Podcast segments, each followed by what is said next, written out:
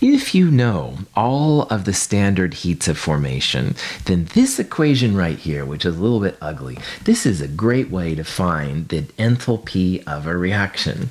So if you know all the enthalpies of reaction, you take the sum of, that's what the little sigma sign is there, you take all the sum of the enthalpies that are products and you subtract the sum of all the enthalpies of formations that are reactants.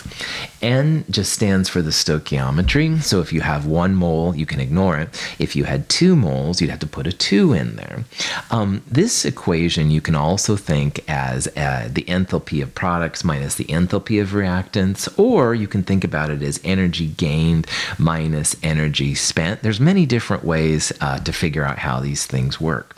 But let's see with some details how this all works out. Here's an example. Let's figure out delta H reaction for calcium carbonate going to calcium oxide plus CO2. And remember, it's sum of all the products minus the sum of all the reactants.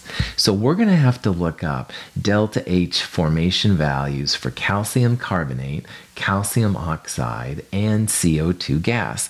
And these will be in the table at the end of problem set 5, or you can look them up in your book, etc., etc. I don't know what those numbers are off top of my head, but what this thing here says is that here's the delta H's of all the products minus the delta H of the reactant. Okay, so here are the numbers that I looked up in our book. Six negative 635.1 was calcium oxide, negative 393.5 was CO2, and calcium carbonate was negative 1206.2.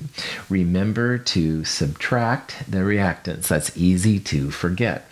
But anyway, this reaction, taking calcium carbonate and turning it into calcium oxide and CO2, it it's an endothermic delta H. It's a positive 177.6, which means endothermic. All right. And that's kind of a cool thing to figure out. So calcium carbonate going to CaO and CO2, endothermic. And in this example, all the stoichiometries are just one. There's only one mole of everything, so no big deal. But again, you must have a table of these enthalpy values, otherwise, this problem would be really tough, of course. Here's another example. This is methanol, CHO3, reacting with 3 halves O2, making CO2 and two waters. And we want to find, again, this delta H energy. Now, this one, we have two non one, if you will, stoichiometries. We've got a 3 halves and a 2. The numbers for the heat of formation are always per mole. So for water, we would multiply by 2. And if oxygen, as we'll see, had one, you'd multiply it by 3 halves. Now, delta H of formation values for elements are always equal to zero. Methanol, CH3OH, CO2, and water are compounds, but O2 is an element.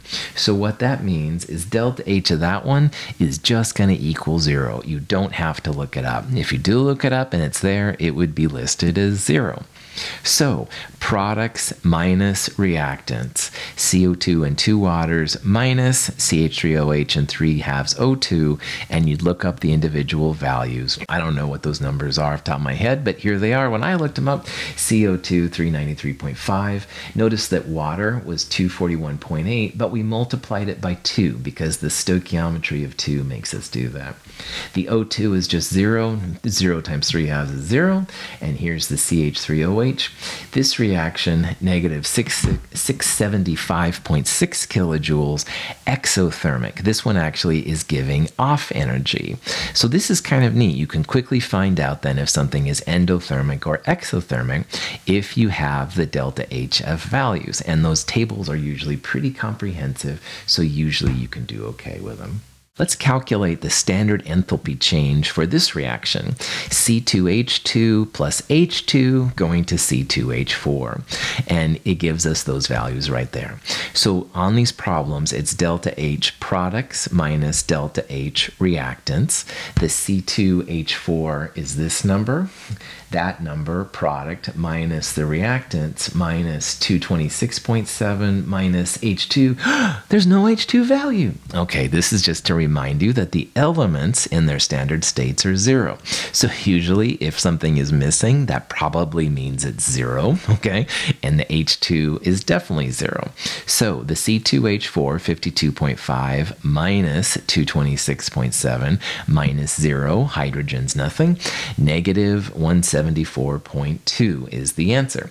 So again, hydrogen like oxygen, like sodium metal, like graphite, like any element in their standard states, just equal to zero.